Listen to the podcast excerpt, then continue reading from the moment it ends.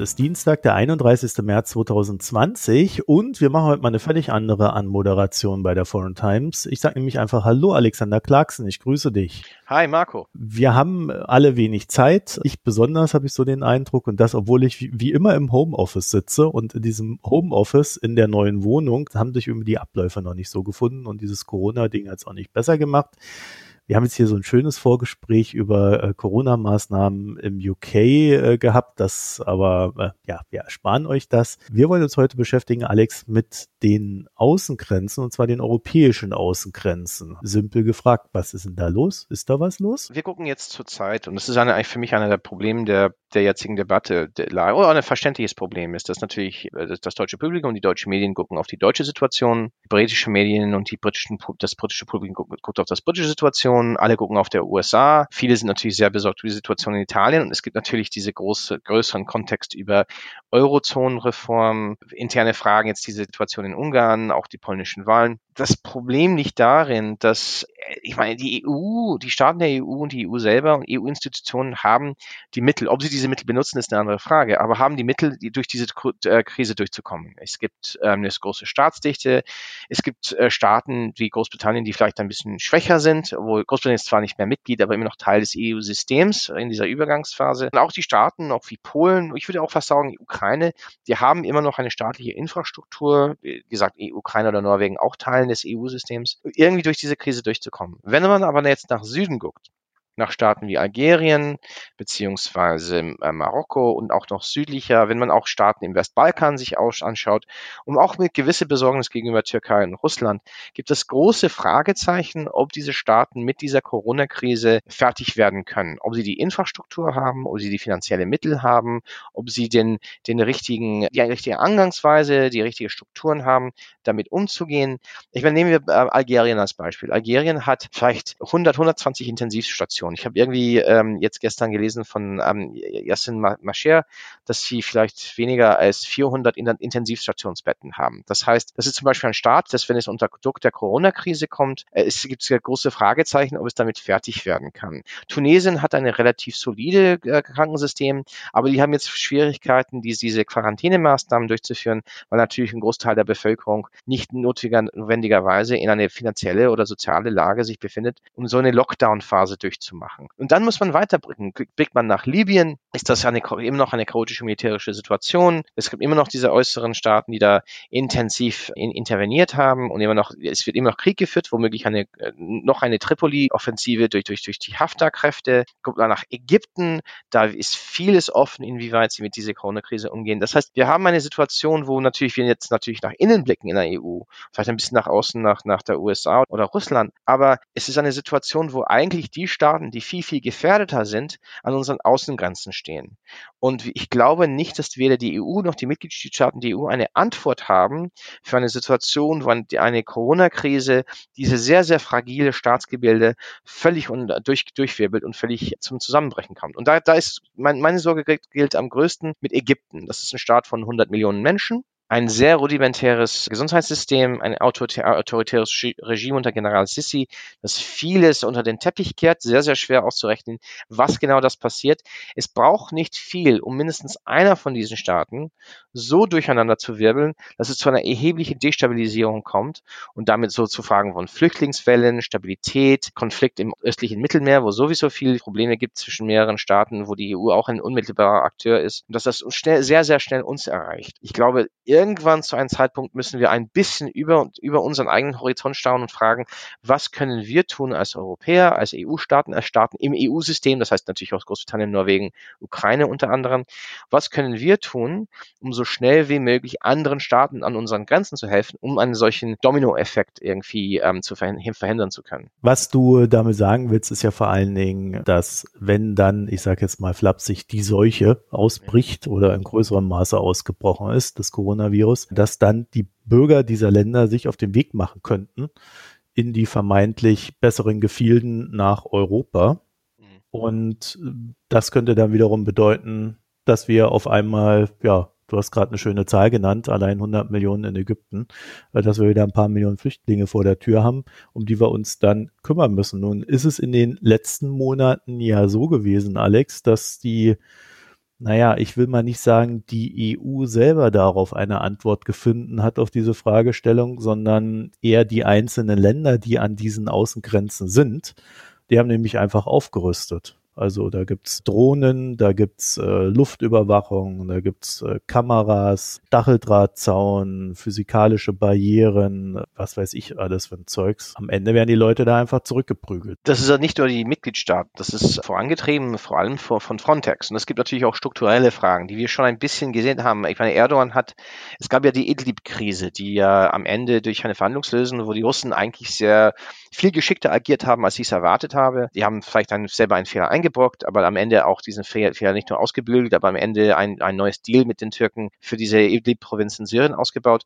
Aber als Effekt dieses, dieser Idlib-Krise, als es diese Kampfhandlungen gab zwischen der türkischen Armee und, und, und den, den syrischen Regime, ähm, Assad-Regime-Armee, hat Erdogan so, so Drohungen gemacht und, und gedroht, eine neue Flüchtlingswelle nach Europa zu schicken. Und was charakteristisch war, war erstens die Reaktion nicht nur der Mitgliedstaaten. Es war schon ziemlich klar, dass die Griechen diesmal ziemlich rigide und wirklich ohne große ohne große humanitäre Nachgedanken einfach reinprügeln würden, die Leute rauszuhalten. Aber was mhm. sehr interessant war, war die Reaktion der EU. Erstens wurde vieles von Frontex angetrieben. Genauso wie das EZB für die Eurozone, fürs Euro, wird Frontex langsam eine zentrale Akteur, Institution auf europäischer Ebene für Grenzsicherung und Grenzkontrolle, um das Schengen-System zusammenhalten zu können. Das sieht man auch zum Beispiel bei dieser Koordinierungsmaßnahmen intern, wenn es geht um diese Grenzkontrollen wegen der Corona-Krise. Da spielt jetzt Frontex eine zentrale zentrale koordinierende Rolle. Und Frontex hat nicht irgendwie versucht, die Griechen oder, oder anderen Küstenwachen in der Region zurückzuhalten. Nein, die Frontex hat sie vorangetrieben, vorangeprescht. Die Frontex hat ganz einfach jede Maßnahme der Griechen schon völlig unterstützt. Das heißt, diese brutalere Haltung an der Grenze, diese Militarisierung da an der Grenze, die auch zum, zum Teil dadurch symbolisiert wird, dass Frontex jetzt schon über das nächste Jahrzehnt bis zu 10.000 eigenes Personal kriegen können, zum Teil bewaffnet. Das ist schon ein Zeichen, dass es nicht nur so eine einzelne Frage der Mitgliedstaaten, sondern eher langsam EU-Konsens, dadurch auch deutsches Konsens ist, um das System intern stabil zu halten, eine, eine Militarisierung der Grenzen irgendwie aus der Sicht von europäischen Politikern vonnöten ist. Das heißt, wenn es zu Flüchtlingswellen kommt, gerade in so einer Art Situation, wo es innerhalb von EU so eine Art Coronavirus oder Covid-Paranoia gibt, stellen wir vor, dass in Italien, Deutschland, Großbritannien Staaten in der EU oder beziehungsweise Staaten im EU-System ihre eigene Lage unter Kontrolle bringen und plötzlich eine Situation gibt, wo Staaten wie Ägypten dies nicht unter Kontrolle bringen kann, dass zu Flüchtlingsbewegungen oder mindestens Druck aus diesen Staaten kommt. Ich meine, es kommt nicht nur diese Angst vor Migranten dazu, schon, aber sonst also schon auch diese Angst vor Neuansteckungen. Das ist ja tatsächlich auch innerhalb der Logik dessen, was wir in den letzten Monaten und Jahren gesehen haben, bei denjenigen, die befürwortet haben, dass die Grenzen äh, stärker geschützt werden, ich nenne es mal moderat, das war ja genau die Logik, ne? Weil das war ja immer, der Flüchtling bringt ja dann immer die Krankheiten ja. mit sich, ne? Und jetzt hat man ja tatsächlich auch noch eine Krankheit explizit da, die er mitbringen kann, vor, weil vor der flüchtet er ja. Da werden die letzten Hemmungen fallen. Ne, das ist, was mir, mir sehr große Sorgen macht. Dass gerade aus dieser Logik, weil das schon da ist, dieser Diskurs schon da ist, es, die, die, es war auch diese Angst vor politischer Radikalisierung oder Militarisierung, Gewalt. Es gab in den letzten vier, fünf Jahren auch einen Diskurs, die die, die, die Menschlichkeit der Flüchtlinge eigentlich erodiert hat im Augen großen Teil der europäischen Bevölkerung, die einst auch Willkommen, die Willkommenskultur unterstützt haben. Wenn dazu noch diese Corona-Dynamik mit einkommt, das macht mir sehr große Sorgen, dass Institutionen wie Frontex, die unterschiedlichen Gendarmerien und, und, und, und Grenzschutzinstitutionen dann einfach ohne carte blanche Tausch haben, einfach ein, ein, ein, ein Blankoscheck haben, so brutal wie möglich mit diesen Flüchtlingswellen umzugehen. Das heißt, es ist ja auch in der Hinsicht wichtig, einfach die Gesundheitssysteme dieser Staaten so weit wie möglich zu unterstützen, um irgendeine solche Möglichkeit einfach verhindern zu können. Aber weil wir so auch aus, aus ganz verständlichen Gründen so auf unseren eigenen Situationen gucken, gibt es sehr, sehr wenig Planung über, wie die europäischen Staaten eine Struktur aufbauen können, um so schnell wie möglich, wenn sie ihre eigene Situation unter Kontrolle gebracht haben, irgendeine Pandemie oder irgendeine Destabilisierung durch eine Pandemie in einer Stadt wie Ägypten oder Algerien so schnell wie möglich da reingehen zu können und da die Situation auch für diese Staaten zu stabilisieren. Ich glaube, es ist nicht mal drüber nachgedacht worden, obwohl die Risiken eigentlich schon jetzt zu sehen sind. Ich habe darüber noch nichts gehört höre. Das ist natürlich auch immer ein Problem. Woran ich jetzt als erstes gedacht habe, Alex, war so das Ding, du hast es eben selber gesagt, zum Beispiel Ägypten, bleiben wir mal dabei, oder auch Libyen äh, wäre ja so ein schönes Beispiel. Wenn du da einfach Geld hinschickst, dann kannst du eigentlich davon ausgehen, das Geld versickert. Ja. Also davon wird keinem Kranken irgendwo geholfen und wenn überhaupt, wir kannten das ja da, als die Gelder nach dem Erdbeben da in Iran geschickt wurden, da gab es ja dann irgendwann mal eine Studie hinten dran, ein Prozent der Gelder ist durchgekommen. Also Geld ist an dem, ist in dem Sinne nicht die Lösung, sondern über welche Lösung reden wir da? Die Frage ist es ja auch ganz, ganz konkret. Wir können ja auch nicht nur Ventilatoren schicken. Wir haben wir ja selber nicht genug. Wir haben ja. erstens selber nicht genug und wir haben erst erstmal, wenn man man kann so viele Ventilatoren schicken, wie man will, aber wenn man einfach nicht das Personal hat, um die zu unterstützen, das ist jetzt das britische Problem zum Beispiel, obwohl die, das, wie gesagt, die NHS in Großbritannien ja. ist eigentlich ein, wenn es erstmal Geld kriegt, kann schon sehr vieles hinkriegen, aber ja, man braucht dazu, Personal und auch Unterstützung. Das heißt, es kommt dann die Fragen hinauf, wie können wir die unterstützen? Aber das, das, ich meine zum Beispiel, man könnte durchaus darüber nachdenken, die, deren eigenen Produktion Produktionskapazitäten, wenn es um diesen Fragen geht, äh, zu unterstützen. Man kann mindestens Strukturen aufbauen, um ein Mindestmaß irgendwie drüber nachdenken. Es, es wird schon drüber nachgedacht. Es wird im BMZ drüber nachgedacht, um GTZ, aber was BMZ was? Um die unterschiedlichen Institutionen äh, im Auswärtigen Amt und äh, Entwicklungsministerium,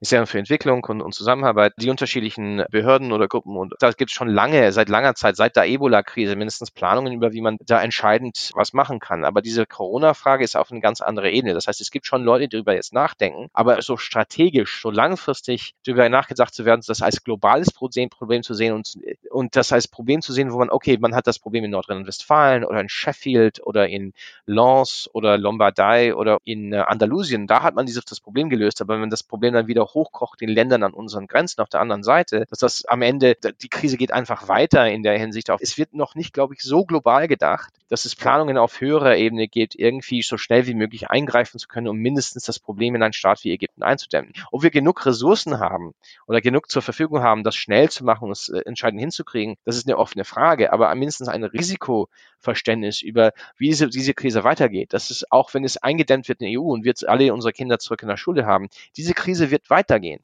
Es wird an unseren Grenzen weitergehen, genauso wie es auch wirtschaftlicher Ebene weitergehen kann. Das, das, das wirst du bestimmt mit anderen Kollegen diskutieren auf der EZB-Ebene, Eurozone-Ebene. Es gibt eine Schengen-Frage und es gibt eine EU-Grenzfrage, die sehr, sehr schnell auf uns zukommen kann. Und die Frage ist, wie wird die EU damit umgehen? Wird die EU einfach nur einfach die, die Schotten dicht machen und einfach äh, Flüchtlinge wegprügeln und einfach auf brutalste Art und Weise einfach runterhalten? Oder wird es auch versuchen, diese Staaten, die Gesundheitssysteme dieser Staaten irgendwie zu retten und aufrechtzuerhalten? Halten. Ich glaube zum Beispiel mit Algerien hat starke Staatsstrukturen, relativ starke Staatsstrukturen. Da kann man eigentlich relativ schnell helfen relativ schnell viel, viel hinkriegen. Tunesien hat eigentlich ein relativ solides Gesundheitssystem. In Marokko kann man auch sagen. Aber dann kommt man nach Libyen und Ägypten, da blickt man südlich von Algerien, da gibt es leider anderen Staaten, wo man sehr große Schwierigkeiten auf uns zukommen, wenn da wirklich nicht viel gemacht wird. Und das muss eben global gedacht werden und da fehlt, ich, war auch, ich, ich verstehe warum, ne?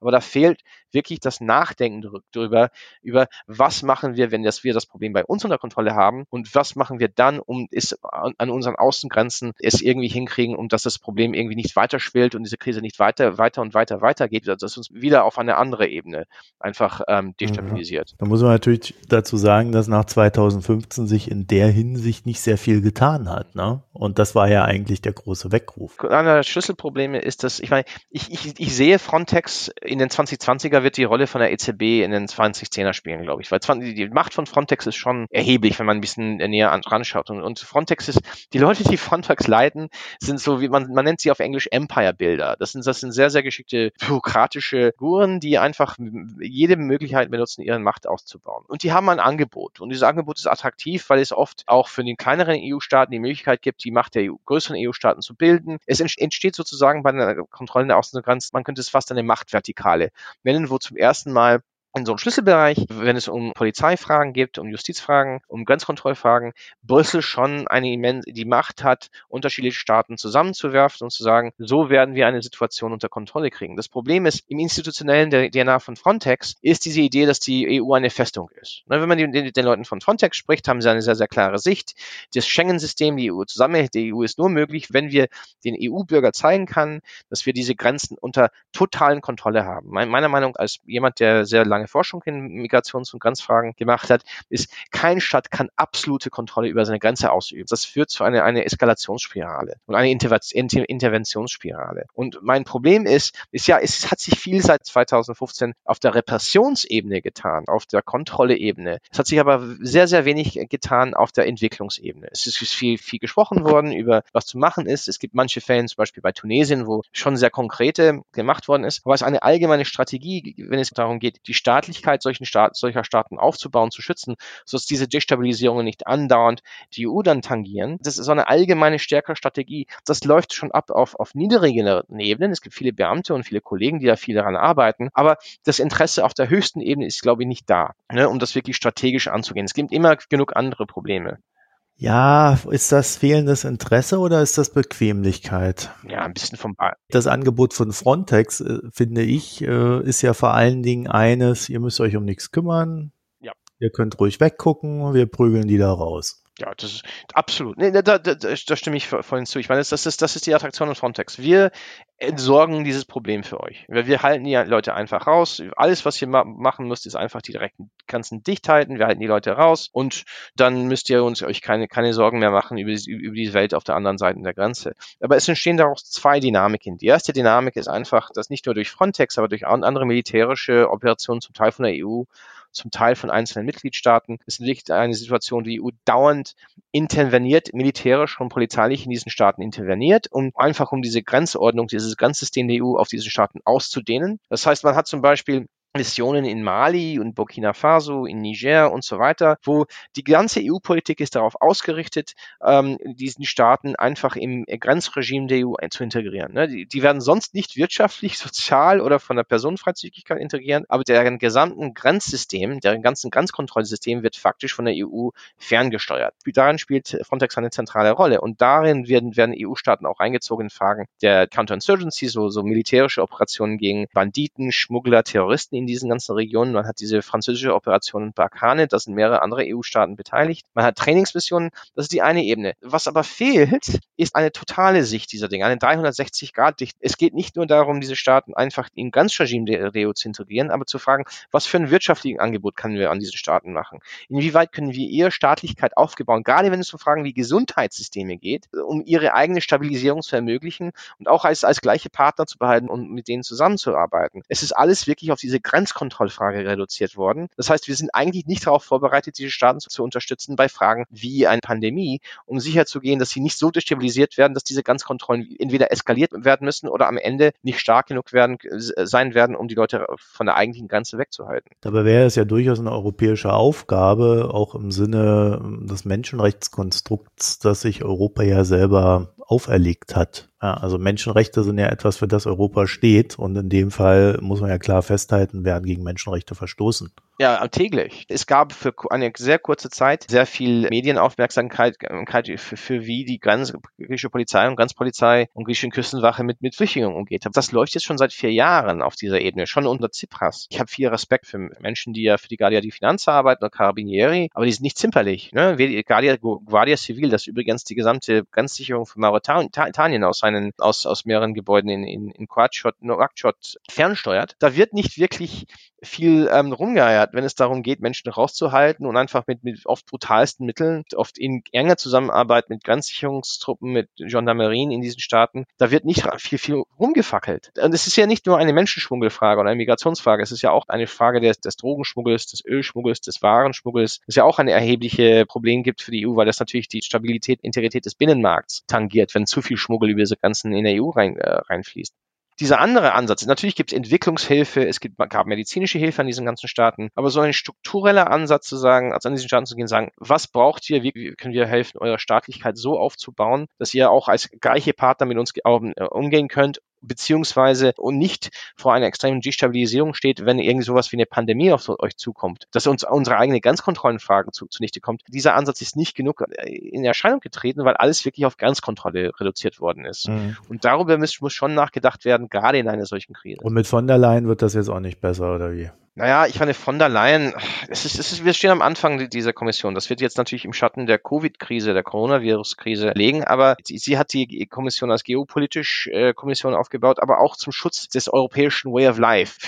Wie man das auch definiert, ist ja auch eine interessante Frage. Aber dieses Schutzes. Und ich meine, das wird oft unterschätzt. Wir sprechen oft von der EU als Menschenrechtskonstrukt, als Friedensprojekt. Das ist ja, ist natürlich auch. Die EU ist zum Teil ein Produkt der Hoffnung, ein stärkeres gemeinsames Europa aufbauen mit einer stärkeren florierende Wirtschaft und, äh, und demokratische Systeme, die die Menschenrechte respektieren. Jetzt müssen wir gucken auf Budapest, wie das jetzt so klappt. Aber auf der anderen Seite glaube ich, das ist nur eine Säule. Die andere Säule der EU ist Angst. Ne? Die Angst, dass wenn die, die Europäer jetzt nicht zusammenarbeiten, irgendwie eine bedrohliche Außenwelt die Europäer auseinanderpflüchten werden können, dass Bedrohungen, dass die EU-Staaten nicht einzeln unter Kontrolle bringen können, dass diese Bedrohungen sein, sein Migration wird eben als Bedrohung gesehen oder Schmuggel oder Kriege oder Destabilisierung äußerer Staaten oder Kriminalität, dass diese Bedrohungen, wenn die Europäer nicht zusammen zusammenarbeiten, die Europäer überwältigen werden. Das heißt, es gibt Hoffnung, dieses Prinzip von Hope und Fear, ne? Hoffnung und Angst. Und das Problem ist, in den letzten Jahren, glaube ich, als Dynamik, die die EU zusammenhält und auch, auch, zur tieferen Integration führt, ist diese Dynamik eher von Angst gezeichnet worden als Hoffnung. Und das sieht man gerade eben bei solchen Grenzfragen und, und bei Migrationsfragen, dass das alles oft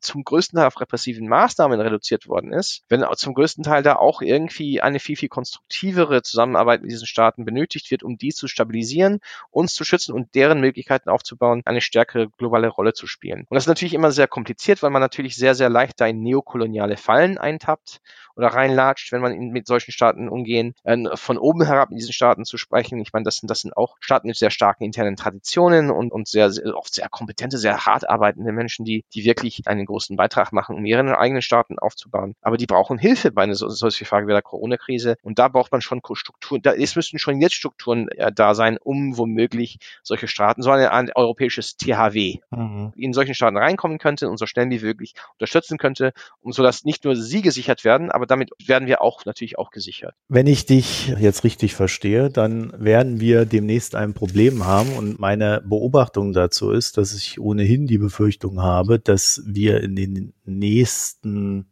Wochen erleben werden, wenn da diese, wir sind jetzt nicht in Quarantäne, ne? wir haben jetzt noch Ausgangssperren, jeder kann auf Arbeit gehen, man kann in den Supermarkt gehen, man darf spazieren gehen, das ist ja alles noch recht harmlos.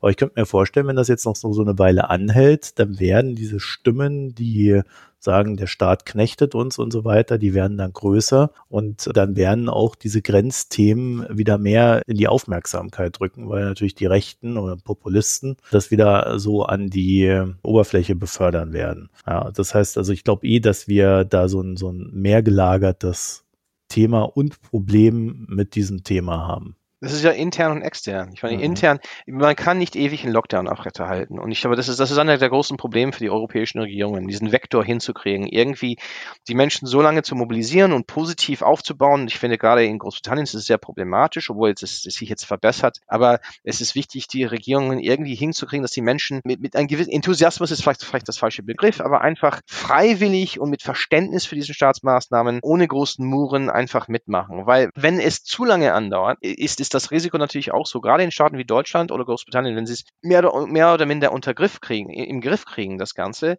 dass mehr und mehr Menschen sich rumstehen werden und nach ein paar Wochen oder Monaten fragen werden, warum machen wir das? Ich meine, wo, mhm. wo liegt der Sinn dieser ganzen äh, Sache? Meine Oma ist noch am Leben, mein Onkel und mein Papa gibt's noch. Warum machen wir das? Warum gehen unsere Kinder nicht zur Schule? Und nach einer gewissen Weile, man, es ist immer sehr, sehr leicht für Bevölkerungen und, und für Politiker am Anfang einer Krise zu sagen, wir stehen alle zusammen und der Zusammenhalt ist da und super und top.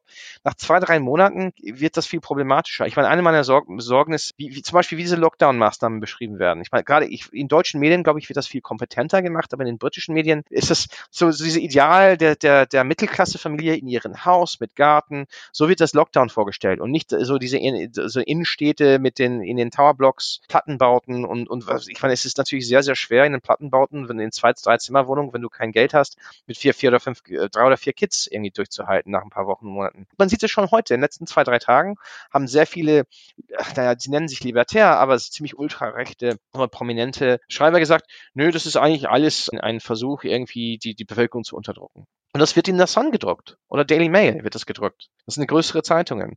Und natürlich werden Staaten, da irgendwann mal wird es dann eine Lockerung geben und aber diese Angst und Frust wird immer noch da und es erstmal erlebt wird das sich äh, ent, intern entladen, aber ich glaube, da werden die Staaten das mehr oder minder in, in Griff halten mit dem Timing her und dann wird es sich extern entladen. Das ist das Risiko, dass dann plötzlich die Menschen irgendwie ähm, Sündenbocke suchen.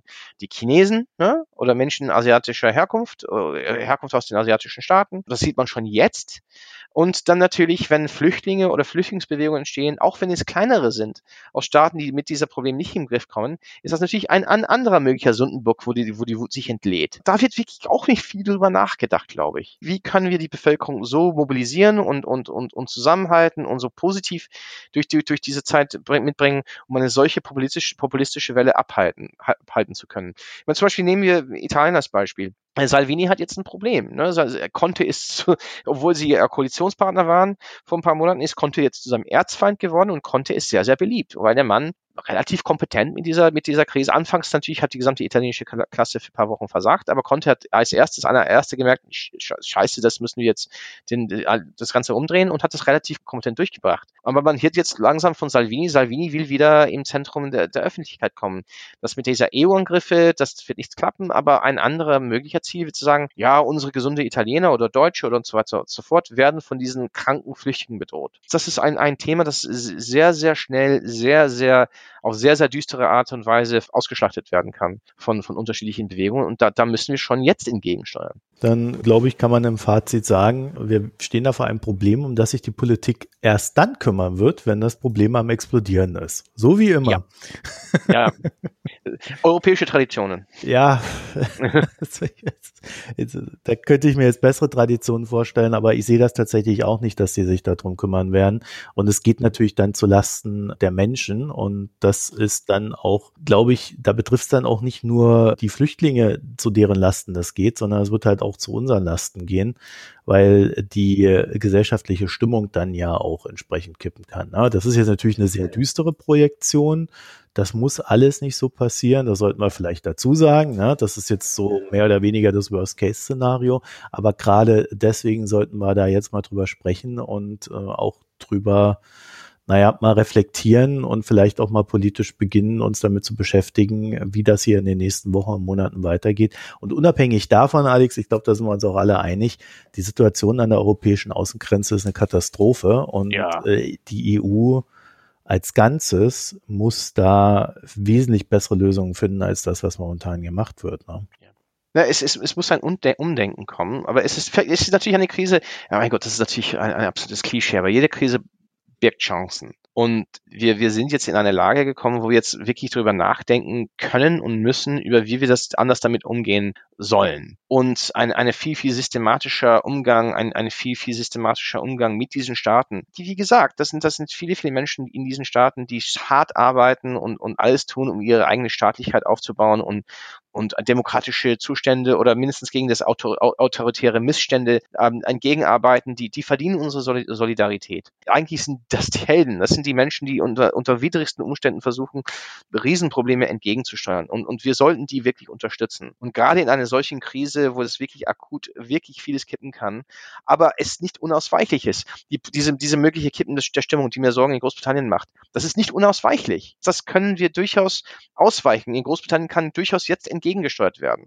Diese Frage war den EU-Grenzen. Dadurch könnte schon jetzt entgegengesteuert werden. Die Strukturen, da gibt es Strukturen, die wir aufbauen können dafür. Darüber muss jetzt gesprochen werden, sodass wenn wir das Problem bei uns unter, äh, im Griff haben, wir so schnell wie möglich Hilfe und andere Möglichkeiten schaffen, dass diese Staaten nicht überrollt werden durch eine Pandemie und eine Krise und dass wir alle gemeinsam auf eine globale Ebene äh, irgendwie damit fertig werden können. Aber wenn wir nur auf unsere eigene Situation jetzt gucken, werden wir nicht wirklich drüber nachdenken, werden wir schon von diesen, diesen ganzen Problemen überrollt, weil wir nur immer auf den nächsten Wochenhorizont gucken und nicht denken, überdenken, was passiert in zwei, drei, vier Wochen, vier, fünf Monaten. Und ich meine, eine, das ist die Lehre der Eurozonenkrise. Und ich glaube schon, dass wenn es um, um das, den Euro geht, haben die Menschen gelernt zu sagen, was wir jetzt machen, was hat, was hat das eigentlich, äh, wozu führt das in zwei, drei, vier, fünf, sechs Monaten? Deswegen wird es jetzt so heftig für Corona-Bonds und anderem gestritten. Aber bei Grenzfragen, da ist unser Zeithorizont immer nur die nächste Woche. Oder der nächste Tag. Wir denken nicht drüber nach, wie können wir das irgendwie so stabilisieren als Partner gegenüber anderen Staaten, mit denen wir immer seit Jahrhunderten Partner gewesen sind. Wie können wir versuchen, als, als Partner und nicht auf neo, so eine neokoloniale Ebene von oben herab, wie können wir mit denen zusammenarbeiten, um gerade eine Krise ausweichen zu können, was wir jetzt noch ausweichen zu können, die wirklich viel düsterer zu uns bringen könnte. Also, das ist doch, würde ich sagen, ein schönes Schlusswort. Alexander Clarkson, ich bedanke mich recht herzlich, dass du dir mal wieder die Zeit nehmen konntest. Vielen Dank, danke. Und ja, wir gucken mal, dass wir hier in Zukunft alsbald eine neue Folge haben, allerdings dann ohne den Alex, aber da möchte ich noch nicht äh, zu viel verraten. Und ja, also es, es wird, wir, auch wenn es manchmal länger dauert, wir bleiben hier dran. Gut, also vielen Dank fürs Zuhören und bis bald. Tschüss.